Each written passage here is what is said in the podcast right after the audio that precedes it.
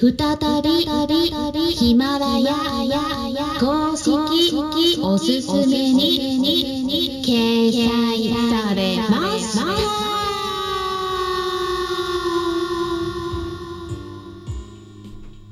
こんにちは、サラホリスティックアニマルクリニックのホリスティック獣医サラです。本ラジオ番組ではペットの一般的な健康に関するお話だけでなく、ホリスティックケアや地球環境、そして私が日頃感じていることや気づきなども含めて様々な内容でイギリスからお届けしております。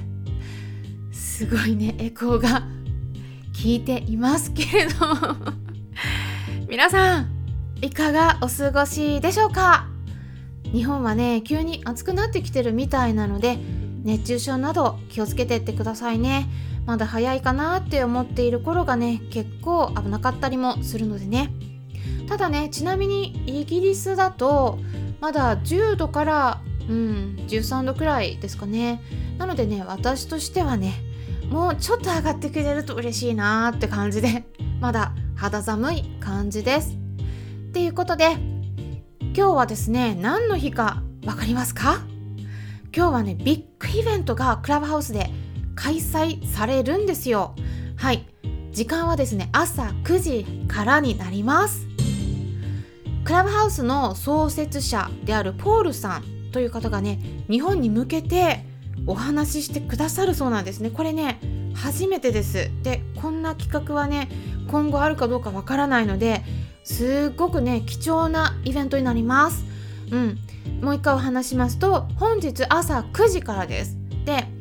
で全部ね、英語になるんだけど日本語通訳付きなんですね、うん、同時通訳がつきますので、えー、に英語がわからない方でもね、日本語で聞くことができます。なのでね、もしもお時間が合いましたらぜひですね、お早めにルームの方に入っていただくといいんではないかなと思うんですね。で、私の今回の音声の概要欄にルームの方に直接飛んでいける ユーアールエル を載せておきますので、ぜひそちらをご自身の携帯電話のメモとかノートとかにコピペしておくといいと思います。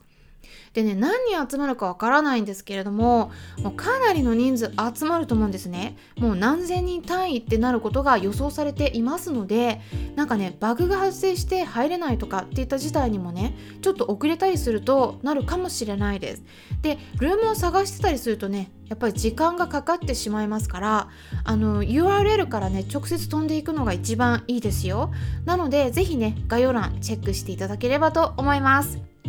そしてですね、なんと本題に入っていきたいと思うんですが、再びヒマラヤの公式トップページに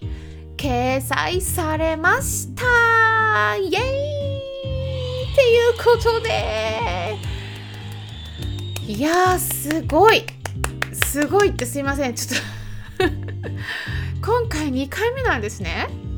にかいめっていうのはね、実は去年のじゅうにがつにもおすすめとしてトップページに掲載されたことありました。で、私もね、その時本当にね、嬉しくてヒマラヤさんに励ましてもらってるような気持ちだったんですけど、今回もね、なんか今回さらに嬉しいですね。うん、ヒマラヤさんいつも本当にありがとうございます。さらに嬉しいのはなぜかってね、理由をね、今からお話ししていきたいと思うんですがね、その前にですね、去年ね、あのクリスマスプレゼントもヒマラヤさんからもらったんですよ。で、これ私だけじゃなくてね、ヒマラヤが選ぶキャスターごじゅうめいの中のひとりとしてもうクリエイティブ部門に選ばれまして、でね、何をもらったかっていうとね、まあ、選べたんですが、私が選んだのは高級ガニとフルーツジュースのセットです。送ってもらったんですね。でね、届いたらあの、まあ、ちょっと私あの別の、あの私イギリスにいるからね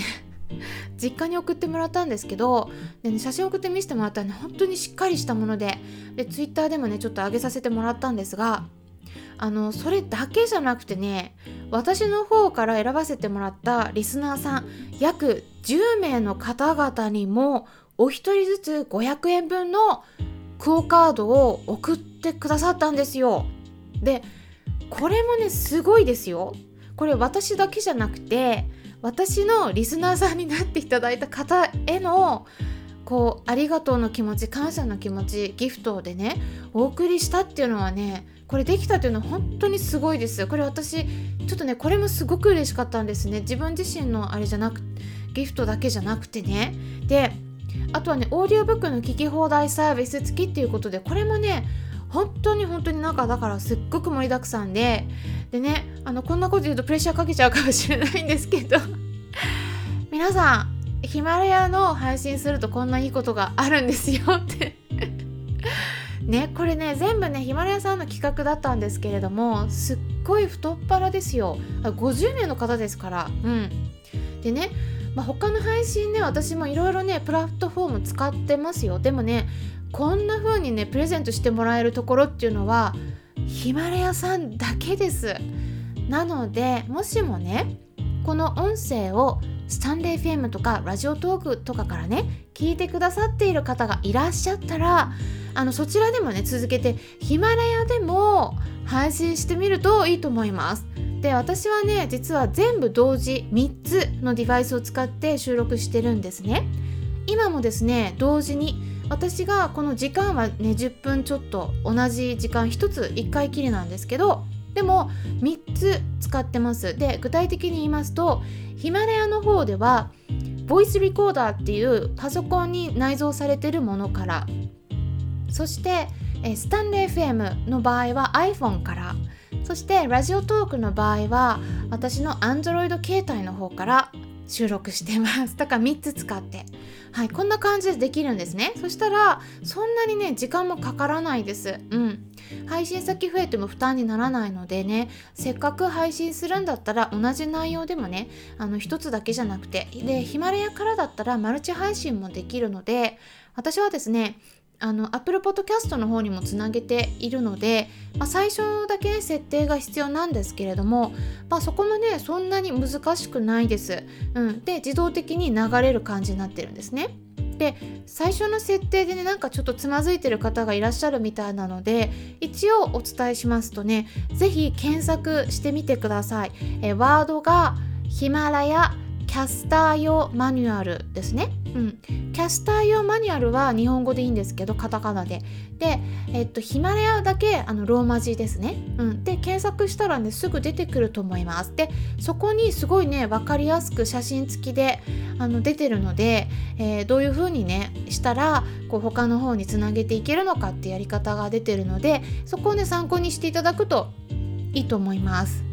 ただねこんな感じでヒマラヤやってるんですけど、ただね実はですね私ねちょっと最近落ち込んでたんですよ、うん、なぜかっていうと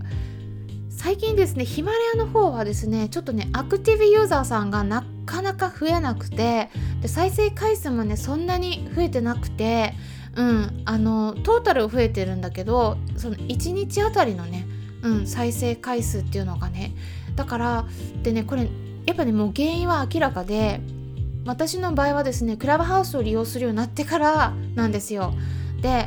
やっぱねそちらの方がフォロワーさんがねすごい伸びが良くてっていうことで集中させてたんで、そっちに力を入れてて、であの今トータルでそちらはですねフォロワーさんがもうにせんはっぴゃくにんになってるんですね。でもうこのペースだと多分今月中にさんぜんにんぐらいになりそうな感じになってるところなんですけれども、あのやっぱねこう媒体が違ってたりするとそこまでこう特に音声だとね、うん、一般的なあのポッドキャストみたいなタイプのこういう音声配信ってそこまでね爆発的な伸びがあんまりこう見込めないっていうのは前からねよく言われていますよね。だからこれは私だけに限らずどの方にも同じことが言えることなんだけれども、うん、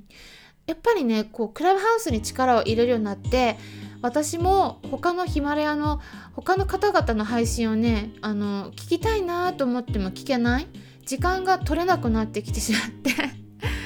で他の方とのコメントのやり取りとかも、ね、なかなかできなかったりして、うん、でそれでねやっぱ再生回数がちょっとあんま伸びなくなってしまってました。だから、まああのー、だからといってもね、うんまあ、音声配信に関してはバズりづらいのでね、あのー、もうだいたい にさんねんくらいのスパンで私は考えてみて、まあ、続けていくっていうことでね決めてやってるんだけれども、まあでもだからね、あのー、なんかこれで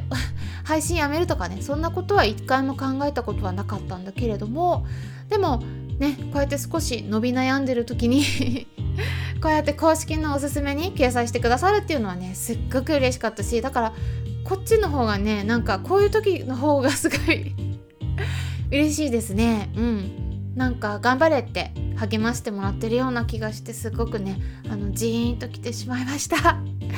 私としてはねなんか皆さんにとって有益な情報をね配信しているつもりでもね、あのなんか皆さんにとっては興味ないのかなとかねあの思うこともあったり、やっぱ数字を見ながらねあの多少の浮き沈みはやっぱりあるんですよね。それは誰でもねそうだと思うんですけれどもね、うん、でも私今回ねにかいめっていうことで